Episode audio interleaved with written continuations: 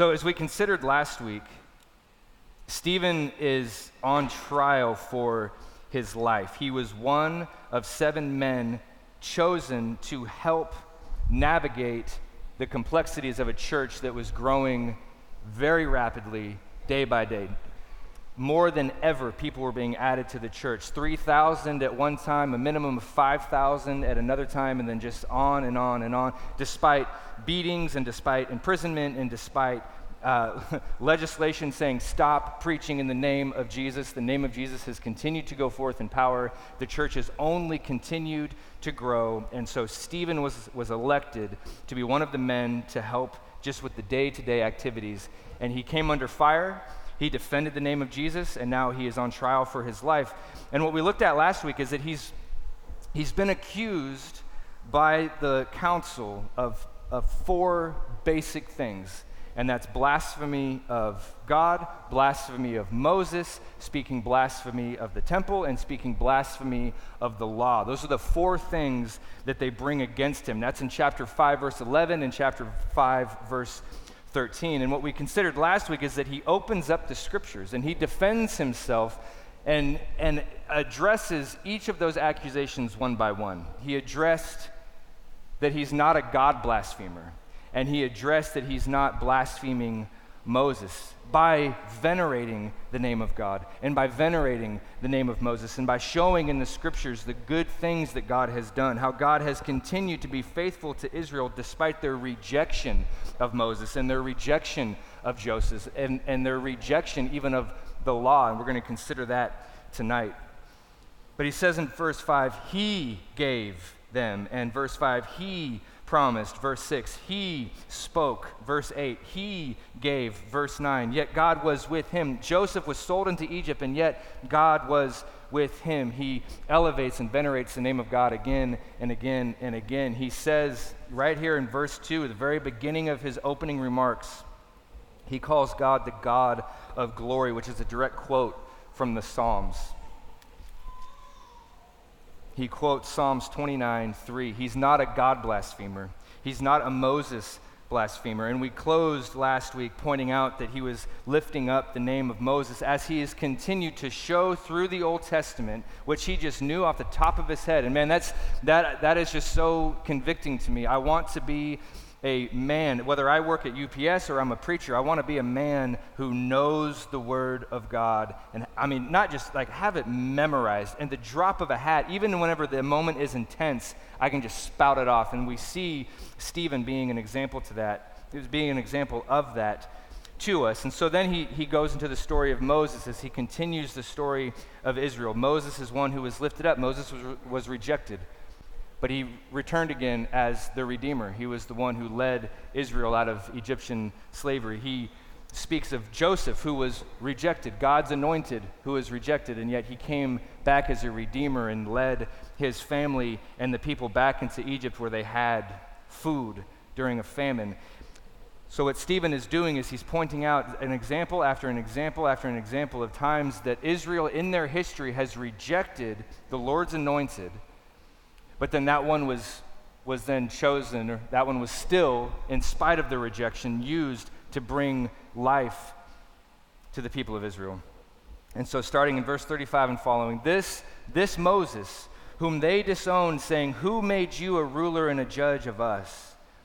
This is the one whom God sent to be both a ruler and a deliverer with the help of the angel who appeared to him in the bush. I, I, almost forgot one last point that I want to make. If you're, uh, if you're a student of the Bible, if you're a note taker, have your pen ready because everything that Stephen is going to say up until verse 53 is directly connected to the Old Testament, and you can find chapter and verse and read the story for yourself. And I'm going to tell you every step along the way where this where what Stephen is describing is located in Scripture. And I talk fast, and we've got to get through this before midnight. So if you miss something, if, if I say something and you don't hear it or you don't get writ- written it down in time, I have all these notes printed. And if you want them, please come and ask me, and I will give them to you for free.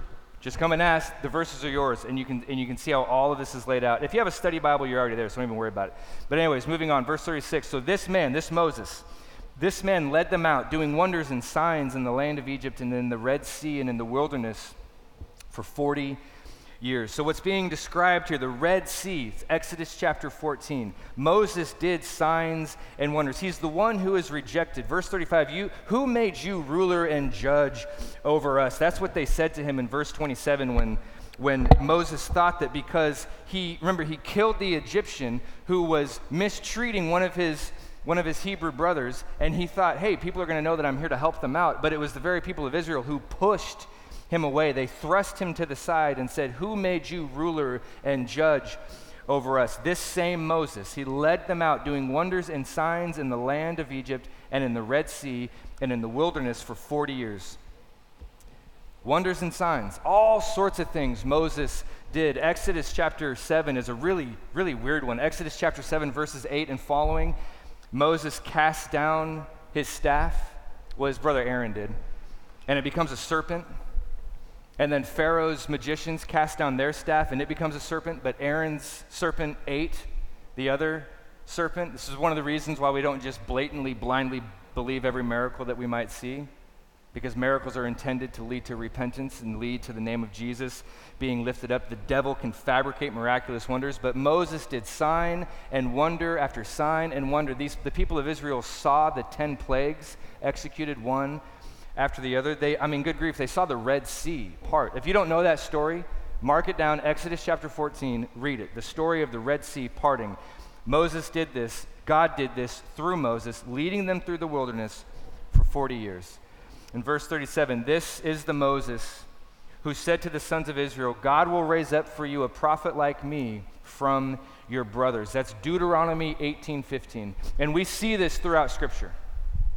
A prophet like me but a prophet better than Moses. In John chapter 6, a very famous story, the feeding of the 5,000, Jesus is on the eastern shore of the Sea of Galilee, and there's thousands who are following him. We know from the Gospel of Matthew that it was 5,000 men plus women and children. Most scholars put the number at about 20,000 people, and Jesus miraculously fed them with a little boy's sack lunch.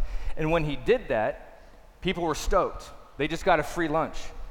And they were hyped on Jesus and they start yelling and screaming and they, and they lifted Jesus up. And, when, and it says in chapter 6 of the Gospel of John, verse 14, Therefore, when the people saw this sign that he had done, they were saying, This is truly the prophet who is to come into the world. And while their understanding of Jesus was yet incomplete, they were absolutely correct about that. This one like Moses, this one greater than Moses. Deuteronomy 18:15 Acts chapter 7, verse 37. Moses said to the sons of Israel, God will raise up for you a prophet like me from your brothers, from the people of Israel. Verse 38. This is the one who in the congregation in the wilderness was with the angel who was speaking to him on Mount Sinai and with our fathers, the one who received living oracles to pass on to you. This is the giving of the law. This is, Mo- this is Stephen's rebuttal to the accusation. This is his answering to the accusation that he has blasphemed the law. They accuse him of blaspheming God, Moses, the law, and the temple. He's, he's answered about the accusation to God. He's answered to the accusation of blaspheming Moses. And now he's, now he's answering to the, the accusation that he has blasphemed the, the law itself God, Moses, and the law. This is the one who is the, in, the, in the congregation in the wilderness with the angels, speaking through him on Mount Sinai. That's the giving of the Ten Commandments, Exodus chapter 19 and chapter 20. Moses goes up on Mount Sinai and receives the written law, who received, Stephen says, living oracles to pass on to you. That speaks two things obviously. Two things that we have time for. One is that this is what Stephen thought of the Word of God, this is what Stephen thought of the law. It wasn't just some arbitrary rules that God sort of just picked out of the air and, and made up for us to follow because he felt like it. They are the living oracles of God because God's word is living and active. Most, most notably seen in Jesus himself, the word of God who has become flesh and dwelt among us living oracles of God. Hebrews 4:12 says that the word of God is living and active. It's sharper than any two-edged sword, piercing to the division of soul and spirit, of joint and marrow and discerning the thoughts and intentions of the heart. And if if you've ever read the Bible with even a modicum of of integrity and honesty, you know that the Bible's argued with you, right? You ever experienced that? You ever read the Bible and it says something that you don't want to hear?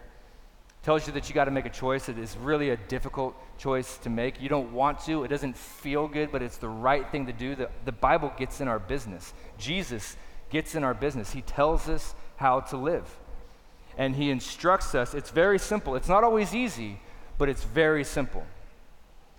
I would say, off the top of my head, 90% of the counsel that I have given at Door Hope, when single individuals have come to me and had a question about something. I don't mean single relationally, I just mean individual people who come to me and have a question about some complexity. 90% of the time, it's like 1 Corinthians, 1 Corinthians 5 9. There it is. It's right there. And people go, Yeah, but you know, I, but I don't like that. It's like, well, that's not the point. I know it's not easy, but it's very simple. The Word of God is living and active, and my goodness, does it not get into our business. And friends, it's not arbitrary, it's not malicious, it's not mean. The way that God intends and, and instructs us to live is not only in line with His character of who He is, but it's also just the best way for us to live. It's the best advice. it's more than advice, but it's at least the best advice to live. It's the best advice to be heeded. It is the way that is the most expedient and helpful for us to live, what the Bible tells us to do. And the Bible tells us to believe, to repent, and to believe in Jesus Christ and be saved. Verse 39 But our fathers, living oracles, but our fathers were unwilling to be obedient to him. Hint, hint. They were unwilling. Our fathers were unwilling to be obedient in, implying you have also been disobedient, but he's going to really lay that down in a little while. They were unwilling to be obedient to him and they rejected him, and in their hearts they turned back to Egypt. You know, there's, there's so much that can be said about this. I almost, I almost am feeling in this very moment like I should have split this sermon into two different sermons, but here we go. In their hearts they turned back to Egypt. You know, they thrust Moses aside Verse 27. They said, Who made you ruler and judge over us? They just, they rejected God's anointed. They rejected Joseph. They rejected Moses. They complained time and time again. They, re, they complained in Exodus chapter 14 because, oh, you brought us out here to the desert. I don't want to, I don't want to mock them. I don't want to have a sarcastic tone because I'm an idiot. So, like, who am I to make fun of anybody? But they, they complained at the Red Sea. You brought us out here to die. You should have left us in Egypt. They complain in verse 16, You brought us out into the wilderness to die of hunger. They complain in verse 17, You brought us out of Egypt to kill us and our children and our livestock with thirst. They were disobedient. And in their hearts, they turned back to Egypt. Verse 40, saying to Aaron, Make for us gods who will go before us. For this Moses who led us out of the land of Egypt, we don't know what's become of him. Verse 41 And at that time they made a calf, and they brought a sacrifice to the idol, and were rejoicing in the works of their hands. So they are unwilling to be obedient. They reject Moses, they reject Yahweh, they make a golden calf, they turn in their hearts back to Egypt. And, and you know, the, the, probably the most obvious example of that in Scripture, and I'd love to take 15 minutes and talk about it is, is Judas. I mean, that's such a tragic story. A man who, and I don't mean to be irreverent, but somebody said this to me one time, and I thought, well, that's actually a helpful way of thinking about it because it just makes it real. This is a guy who knew what Jesus' breath smelled like. You know, like they camped together, they lived together, they cooked together, they traveled together, they were intimate, they were close, they were kin. Jesus picked him on purpose. He was that close, but in his heart, he was never with Jesus. There's a story in 2 Kings chapter 5 of one of the prophets of Israel that heals um, a Gentile of leprosy. And his apprentice, Gehazi, goes for the money. This Gentile comes to the prophet and says, I will give you money, heal me of my leprosy. And the prophet says, Keep your money. You don't buy this sort of thing. Go into the water and wash, and you'll be clean. And his apprentice runs after the Gentile named Naaman and says, Actually, you know what? We do kind of want some of that money. And that Gehazi, that apprentice, is struck with leprosy for his heart turning back towards Egypt, so to speak. It's, it's a very pernicious and easy mistake to make that we're sitting in church, we're in the pews, and so we think we're good, but where, where is your heart? We've been talking about this for weeks now in the morning service. It's not that you pray or that you give or that you fast or that you anything else. Where is your heart? Is it in Egypt, so to speak? Is it against God? Is it in line with the devil? Or are you actually a believer in Jesus Christ, born again? Those are questions I can't answer for you. I can just bring it up because it's in the text. Paul warns us in his letter to the Corinthians to test ourselves and see if we're actually in the faith. The people of Israel turned against Yahweh. They made a golden calf. They were celebrating the work of their hands, which is exactly what the Tower of Babel was. Genesis chapter 11, this, this monument of, of human achievement, this, this sort of simultaneous self worship, and also look at what we can do. Look at how awesome we are. Look at how cool we are. We're going to make a name for ourselves. And it was, it was a, it, God couldn't let us believe that we are self sufficient. We need someone more than us. And so he confused the languages in Babel. And what we see in the opening book of, in the opening chapters of Acts at Pentecost is that this is a reversal of Babel. This is a kingdom that's being built not with human prowess, not with human ingenuity or education or anything else, and certainly not with sword or spear or javelin or war but with repentance and with surrender to King Jesus as he builds his kingdom in a way that makes absolutely no sense to us. But yet, as we've seen in weeks past, the kingdom of God, the church, the kingdom of God in part is continuing to grow. But they turned away from God and they built a calf. They had a calf made, they worshiped the work of their hands. Verse 42. But God turned away and delivered them up to serve the host of heaven, as it is written in the book of the prophets, Did you present me with slain beasts and sacrifices for 40 years in the wilderness, O house of Israel? You also took along the tabernacle of Moloch and the star of the god of Rompha, or of Rephan, depending on your, your translation. The images which you made to worship, I also will remove you beyond Babylon. Some of, some of the most terrifying words, God, God turned them over. He turned away and he delivered them up to serve the host of heaven. We see the same language in Romans chapter 1 verse 24, verse 26, verse 28. He left them to their consequences. Sometimes sometimes God's wrath is just letting you go. It's just letting you do your thing and facing the consequences of your actions. And he did that. He let them go their way to serve the host of heaven, and that's the sun, the moon, and the stars. You read that and you're like, wait, the host of heaven kind of sounds like a good thing. I thought serving the host of heaven was what we are supposed to do. But again, Stephen's quoting from the Old Testament. This is Deuteronomy 4:19. The sun, the moon, and the stars. Deuteronomy 4:19 says, "Beware lest you raise your eyes to heaven, and you see the sun and the moon and the stars and all the host of heaven, and you be drawn away and you bow down to them and serve them." And we might think, well, that's kind of silly, bowing down to the sun, the moon, and the stars, but humans are capable of it. Verse 40 make, Did you not make gods who will go before us? The calf. Verse 42. Well, I'm, I'm, gonna, I'm getting ahead of myself. God of Rompha, the images which you made to worship, I will also remove you from beyond Babylon. And this is, this is giving them over. This was the natural consequence of their actions. You can read this in 2 Kings chapter 17 and 2 Kings chapter 25. The natural outcome was an exile to Assyria, exile to Babylon. This is an, actually a direct quote from Amos chapter 5, verse, verses 25 through 27. The Assyrians took over the northern kingdom of Israel in 722 BC, wiped him out. Blood, spear, javelin, sword, murder, rape, enslavement, the whole thing.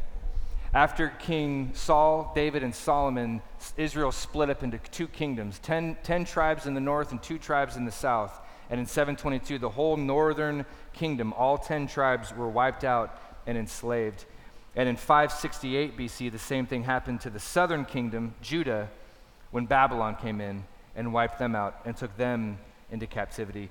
Stephen is saying the oracles of God, the living oracles, the law, it is good. I'm not blaspheming the law. I'm not blaspheming Moses. I'm not blaspheming God. The law is good and it should be upheld, but our ancestors didn't do that, and they faced the consequences of their actions.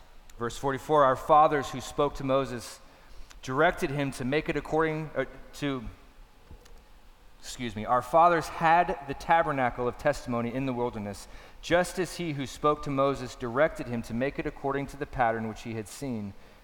And having received it in their turn, our fathers brought it in with Joshua when they dispossessed the nations whom God drove out before our fathers until the time of David. So our fathers had the tabernacle of testimony, verse 44. So now he's, he's approaching the accusation that he has blasphemed against the temple or against the tabernacle. And he's saying, No, I did not. He's saying, and, and what we're going to see is that he's saying, I have not blasphemed the temple, I have not blasphemed the tabernacle.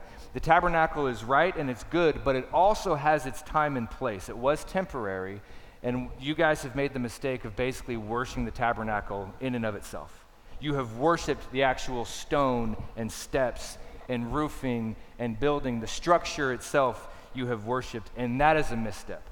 That is wrong, but he has not blasphemed against the temple itself. Our fathers had the, the tabernacle of testimony in the wilderness. This is Exodus 25, chapter 25 through chapter 31. The, the very detailed, the minutia of the tabernacle is laid out how it is to be built. Every color of metal, every color of thread, everything, every lamp, every vase, every burning of incense, everything is laid out in detail. And what's going on in the Old Testament, this is beautiful because a lot of people don't, don't see this, they don't know this. They, they read the Old Testament, they read the building of the tabernacle, and they're like, so many cubits by so many cubits, and gold and purple and linen, and my goodness, Revelation is so much more exciting than this. And I get it, but, but an easy thing to miss is what's happening with the construction of the temple is, again, it's at least two things. One is that the temple is the manifest physical representation of God's presence with the people all of those 40 years that they were in the desert. Every, all of the years that they were complaining and whining about being left for dead, they should have been left in Egypt. Why did you bring us out here to die of thirst and die of hunger? The Lord actually supplied all of those needs, and the temple was a representation of his presence with them every moment, every day. Pillar of fire, cloud by day, pillar of fire by night. He was with them. The temple was a manifestation, but it was also an instruction saying that you can't just come to God willy nilly. There is the problem of sin. And you can't just barge into the presence of God. He is perfect, He is righteous, He is holy. And so there's a tier system, there's representatives, there's priests, there's high priests, there's people who stand between Almighty God and the people. And all of the blood that was shed, all of the sacrifices, every animal killed, every food offering, every grain offering, all of it was representing that there needs to be some sort of recompense, some sort of payment for the sin, for the, for the chasm that is between us and God. And Jesus fulfilled that in full. That's why he's the Lamb of God who takes away the sin of the world. The blood of bulls and rams cannot actually take away sin, Jesus could. But the temple is a representation of that. And that's why the temple was temporary, because Jesus replaced it. He is, the, he is much better than the temple. The days of the temple are gone. In AD 70, the temple was actually completely destroyed. Rome tore it to the ground and then set it on fire so all of the gold in between the stones would melt and they could collect it. The temple was no more.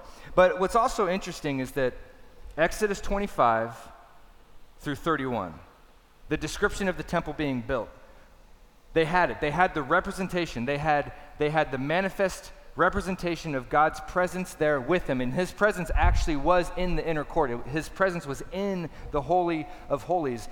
But then it's in Exodus 32 that they built the golden calf.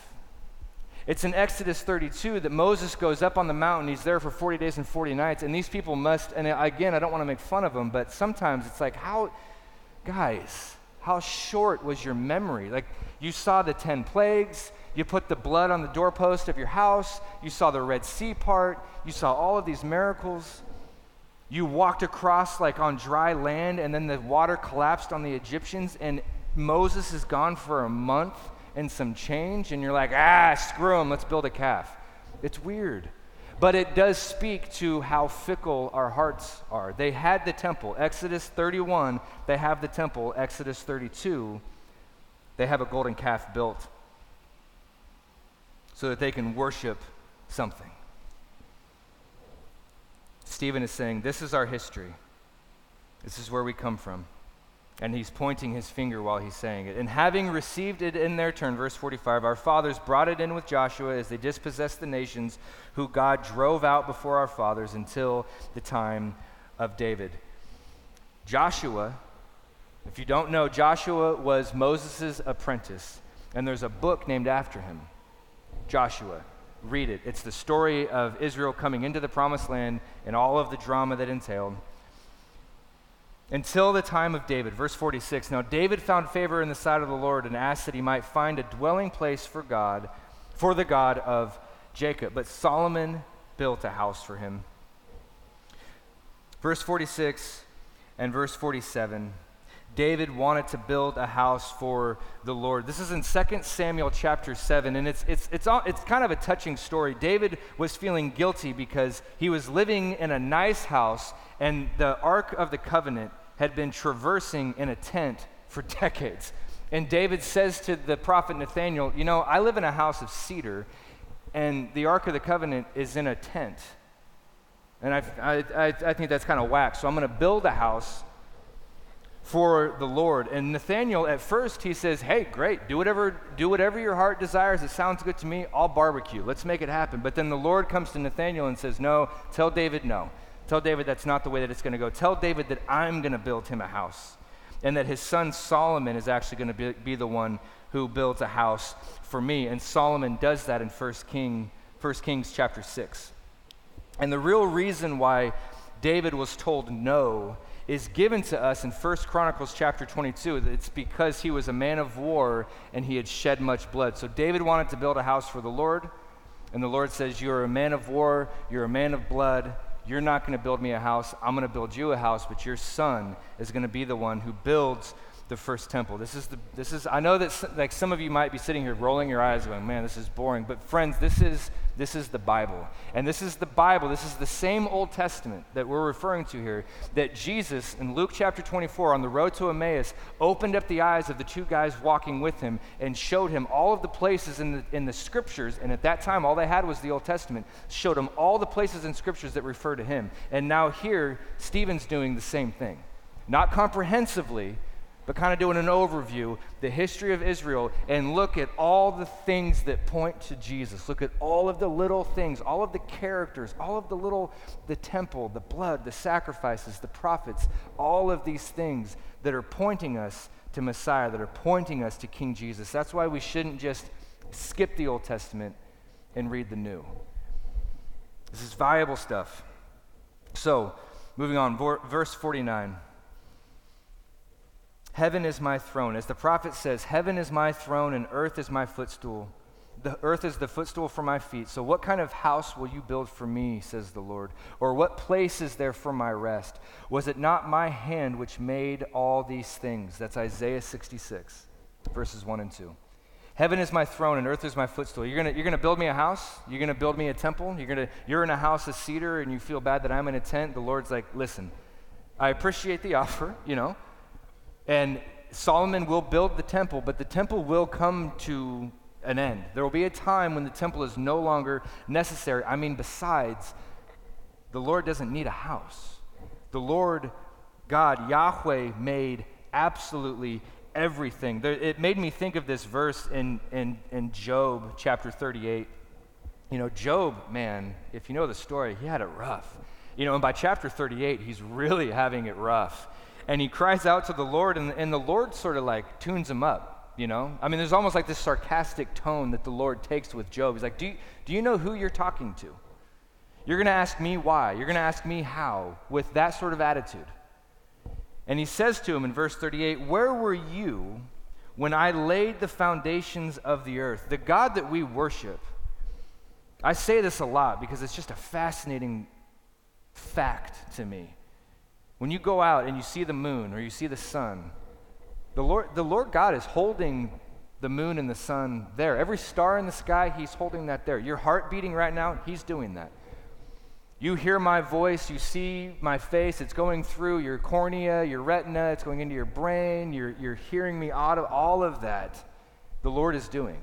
You're going to build Him a house? No. Go ahead, but the time will come when the, when the temple age will be done. So go ahead and build a house, but don't forget that heaven is my throne and earth is my footstool. So, what kind of house will you build for me? Or what place will there be for my rest? The Lord's not being arrogant. He's not being mean. He's just saying, pay, pay attention. Do, do this thing, but don't, don't take it too seriously because the, because the Israelites began to, again, they actually worshiped the temple itself. There's a, uh, I don't have time to, to, to read it, but write down Matthew 23, verse 16 and following. Matthew 23, 16 and following. Jesus is, he's tuning up the religious leaders, and he talks about the temple specifically. And he, he says, You're taking the temple too seriously. You literally worship the building. Stop. Jesus says in John chapter 2, after he turns over all the money tables, and they say to him, What, what what sign do you show us for doing this? By what authority do you do this thing? And he said, I will destroy this temple in three days, raise it up. He was speaking of his body because he is the temple of God. He is now God's presence among humanity. And when he left, he said to his disciples, It's good that I go, or the Holy Spirit will not come. And now the Holy Spirit indwells every single human being who puts their faith in Jesus Christ. Saving faith, repents and puts their faith in Christ. They're born again. Believe in your heart God raised him from the dead. Confess with your mouth Jesus is Lord. You will be saved, and the Holy Spirit infuses you with his life, and you are now a living stone in the temple of God. So the physical temple in Jerusalem had its time, had its place. Stephen wasn't being disrespectful, but he's, he's saying, You've taken it too far. Heaven is the Lord's throne, and the earth is his footstool. So, verse 51 You men, stiff necked and uncircumcised, Stephen's defense of himself is now done. And now he tells the men who are about to kill him that this is, this is you. This is your history, and you have continued your history. You stiff necked, uncircumcised in heart people, you have uncircumcised heart and ears. You are always resisting the Holy Spirit's, as your father did, so did you. And which of the prophets did your fathers not persecute? They killed those who had previously announced the coming of the righteous one, which means all of the Old Testament's pointing to Jesus. They killed the ones who announced the coming of the righteous one, whose betrayers and murderers you have now become. You who received the law as ordained by angels have not observed it. You stiff necked people. Remember 2 Kings chapter 17. It's the, it's the story. It, it says that Assyria came and took out the northern kingdom. I'm just going to I'm just gonna read a, a, quick, a quick verse here. 2 Kings chapter 17, verse 6 says that the king of Assyria captured Samaria and took Israel away into exile and settled them in Halah, at Habor, in the river Gozan, and in the city of in the cities of the Medes. So Samaria has been captured. Israel, Samaria was the capital of, of the northern kingdom. They've been captured and they've been taken into exile. And then from verse 7 on is this long list of reasons why.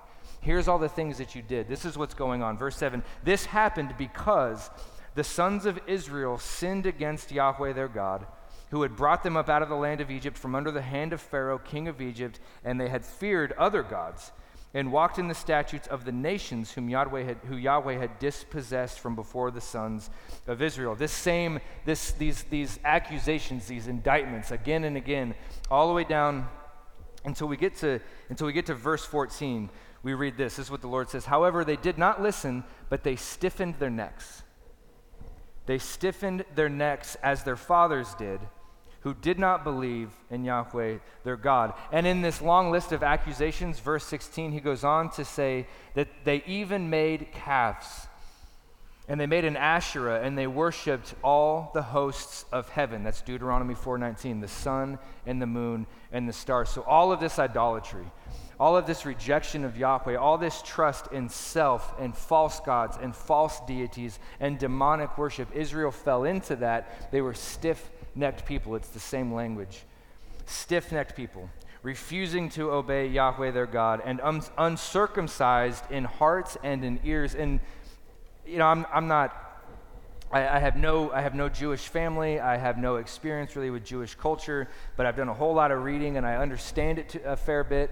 And to tell an ancient Israelite that they were uncircumcised anywhere is about as big of a diss that you could throw down.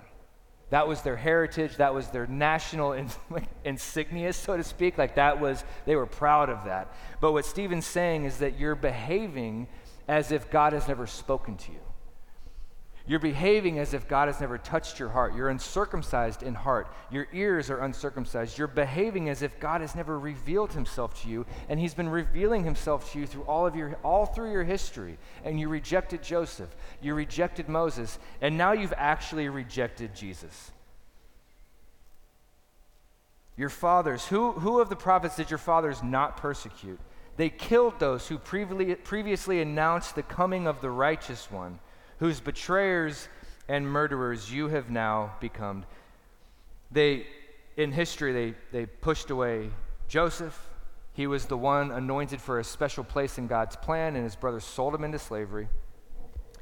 Moses was one who was set aside for a special place in God's plan, and they cast him out. They thrust him aside, verse 27, and now they have thrust aside and even not just thrust aside, but they have killed the one who is greater than Moses, the prophet who is like Moses, but greater. They've killed him.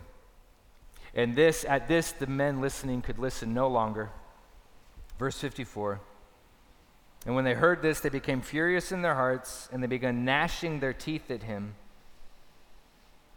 But being full of the Holy Spirit, Stephen gazed intently into heaven, and he saw the glory of God and Jesus standing at the right hand of God. And he said, Behold, I see the heavens opened and the Son of Man standing at the right hand of God. The men are filled, they're enraged. The, the term there is that they're, they're rent with vexation, they're torn with anger.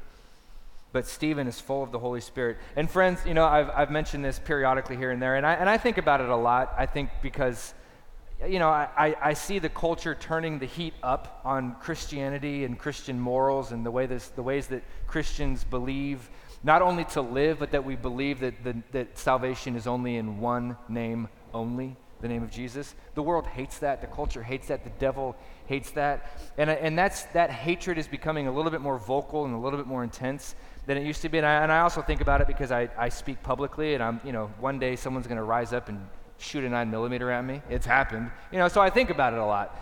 Um, and I hope, you know, I hope not. I hope it doesn't ever happen. But I hope, friends, that if, if the world, if, if North America really starts putting the squeeze on Christians, that my prayer is that we'll have the same experience as Stephen. Notice what he does. He, he, he looks up. They heard this. They're furious. They're running at him. They're gnashing their teeth. But he looked up. He gazed intently into heaven. And Stephen literally did that. He literally gazed into heaven. Um, but I want, I, I want more and more of a heart and I pray for y'all and for the church at large across the world that we would be a people who, who looks away from the circumstances, looks away from, you know, eh, we have varying complexities and illnesses and problems and circumstances that, that quite honestly suck a lot of the times. And I know that that's true. And a lot of you come to me and you talk about those things, and they're real and they should be shared and prayed over. And, and we should help each other when we can. But it doesn't negate that the ultimate thing that we need is to, is to look up. This is real. This is real. This is more real. He's more real. He's eternal. He's forever.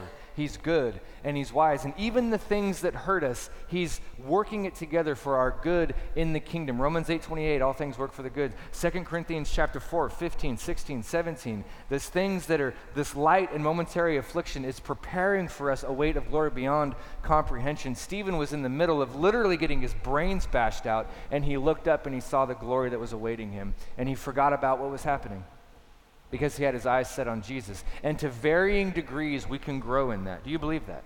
In varying degrees over time, we can focus more and more and more on Jesus. And I've shared it with you before, and I'll only mention it briefly tonight that my, my experience with this, you know, I'm not just regurgitating something that I heard a theologian say, and I was like, oh, that sounds nice. I'm going to share that with the people. I actually experienced this when I watched my dad die. My dad died in my arms. And I watched him wither away for months and months as cancer devoured his body. He took his last breath in my arms, and I knew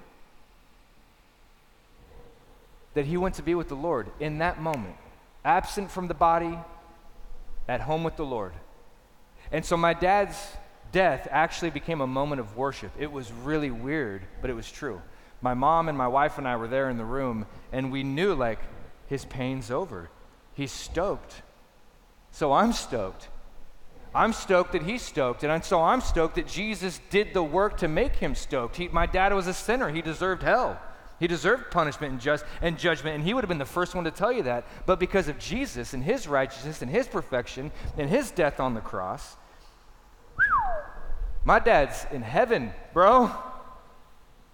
Behold, Stephen says, Behold, I see the heavens opened up and the Son of Man standing at the right hand of God. You know, you read the Bible long enough, you see that, and you're like, wait a minute, wait a minute, wait a minute. Mark chapter 14, verse 62, Jesus is supposed to be sitting. That's what he said. Mark chapter 14, verse 62, Jesus said, I'm going to be seated at the right hand of the Father. Why is he standing? He's welcoming home one of his kids.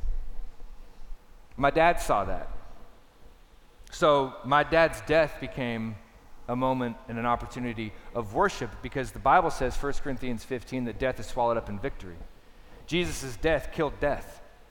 Physical death is still real. Boy, oh boy, is it real. But it's just a gateway into eternal life, absent from the body, present with the Lord. Not even death can hurt us, it can only serve us because Jesus is that good. And Stephen saw it. Stephen experienced it. Everybody else is livid, they're ticked. And Stephen is worshiping, he's rejoicing. Remember uh, early, early on, whenever Stephen's first introduced to us, he's described as a man full of the Holy Spirit and grace.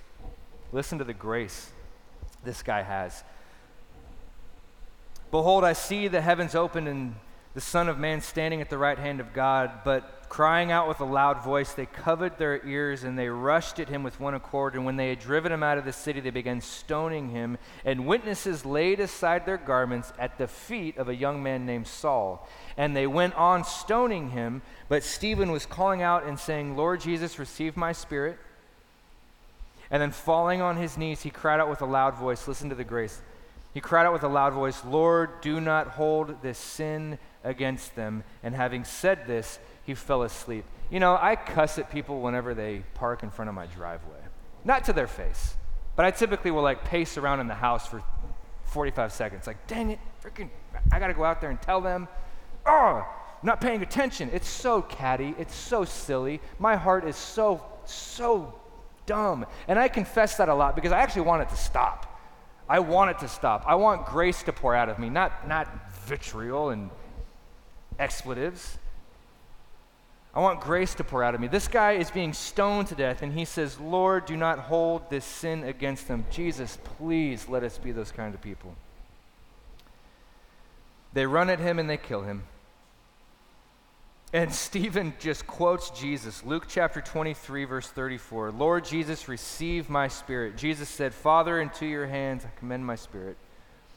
Do not hold this sin against them. Luke 23, 34 as they're nailing him to the cross, Jesus said, Father, forgive them, for they know not, they know not what they do. Now, I'm just, just a, on a, just a, a quick technical note. Um, if you, you, know, you read the story of the Gospels and you go into Acts, and there is a lot of, there is a lot of uh, confusion and a lot of like working behind the scenes because the Jews didn't have the authority to actually uh, execute capital punishment. They weren't allowed to kill anybody. They had to get approval from the Romans, but here they don't. And there's a lot of different theories and answers and things like that. Uh, it, it seems as if you just read the text, it's probably because they just like snapped. And they didn't think about jurisprudence, they didn't think about legislation, they didn't think about the right way or the wrong way. They were just so livid mad, they gnashed their teeth and they killed Stephen. And according to the Mishnah, and the Mishnah is a collection of oral tradition in Jewish culture that they documented. They wrote it down so that it would be written down and actually recorded. And according to the, to the Mishnah, you know, this is speculative, but it, it speaks to the culture. The way that a, that a man would be stoned is the law required that there would be two witnesses who said, Yeah, I saw him do it. And at, the, and at the word of two witnesses, a man could be found guilty. And that the first witness would stand the man up on a cliff that was twice the height of a, of a man. So, what, 12 feet? 10 feet, 12 feet, and they would push him off. The first witness would push the man off. And if that didn't kill him, then they would go to the bottom and they would make sure that he was rolled over on his back, and the second witness would hurl a stone on his heart. And if that didn't kill him, then the surrounding witnesses would all throw stones on him until he was dead. And if that is how Stephen was executed, then verse 59 they went on stoning Stephen. He died slow, painfully, gruesomely, but Jesus was with him every step of the way. And what Stephen saw was not the stones, he saw Jesus standing up, welcoming him into the kingdom. And so I'll, I'll close on this. God's grace, God's grace, God's grace, God's grace, every step of the way. If we, if we look at our own history, you know, last week and this week, uh, the 54 verses of, of, of Acts 7 is Stephen recounting the sinful history of Israel. Not because he's being malicious, but he's trying to wake them up to the reality. And if any one of us dives into our history, can we honestly say that we're innocent? Our personal history is littered with failure and sin, is it not?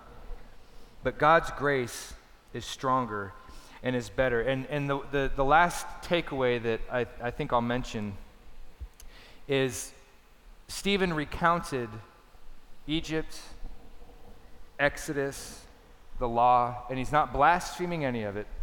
Any of the characters, any of the working of God, he's not blaspheming any of it, he's venerating it.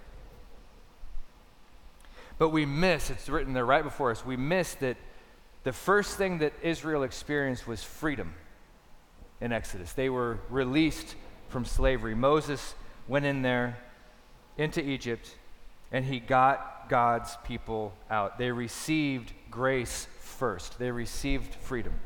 They were brought out of Egypt, Exodus chapter 12. And then they received the law. Then they received the written, codified on stone Ten Commandments, the Levitical law, and all the rest, the character of the children that have been adopted by God. God's character himself. Here are the rules. Here how it's laid out. And you know the same is true for us. We don't we don't get set free by the law. We don't get set free by earning it. We don't get set free by performance and merit. We get set free first. That's why James says faith without works is dead. All he means by that is that if you're actually saved, you're going to progressively more and more and more act right. It takes a long time. Some of us are a whole lot more dense than others, and it takes us a whole lot longer to get it. But we will become changed people. He changes because He, God, the Lord, changes your heart. The Holy Spirit is not a wimp, and when He gets a hold of you, you will be different. But you're not saved by being different. You become different once you're saved. We're given freedom. We're given grace because Jesus is perfect, and we're given that record of perfect righteousness. And then slowly over time, we become changed people. Romans 5 8 says it very clearly while we were still sinners, Christ died for us. They, we don't stop being sinners, and then Christ is like, okay, now that you've earned it, you can have the covering of my blood. It's the exact opposite.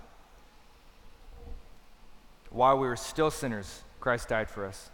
1 John 4:10 if you have doubts with, about any of this, write it down. Romans 5 8, 1 John 4 10. In this is love. Not that we have loved God. Isn't that what religion says?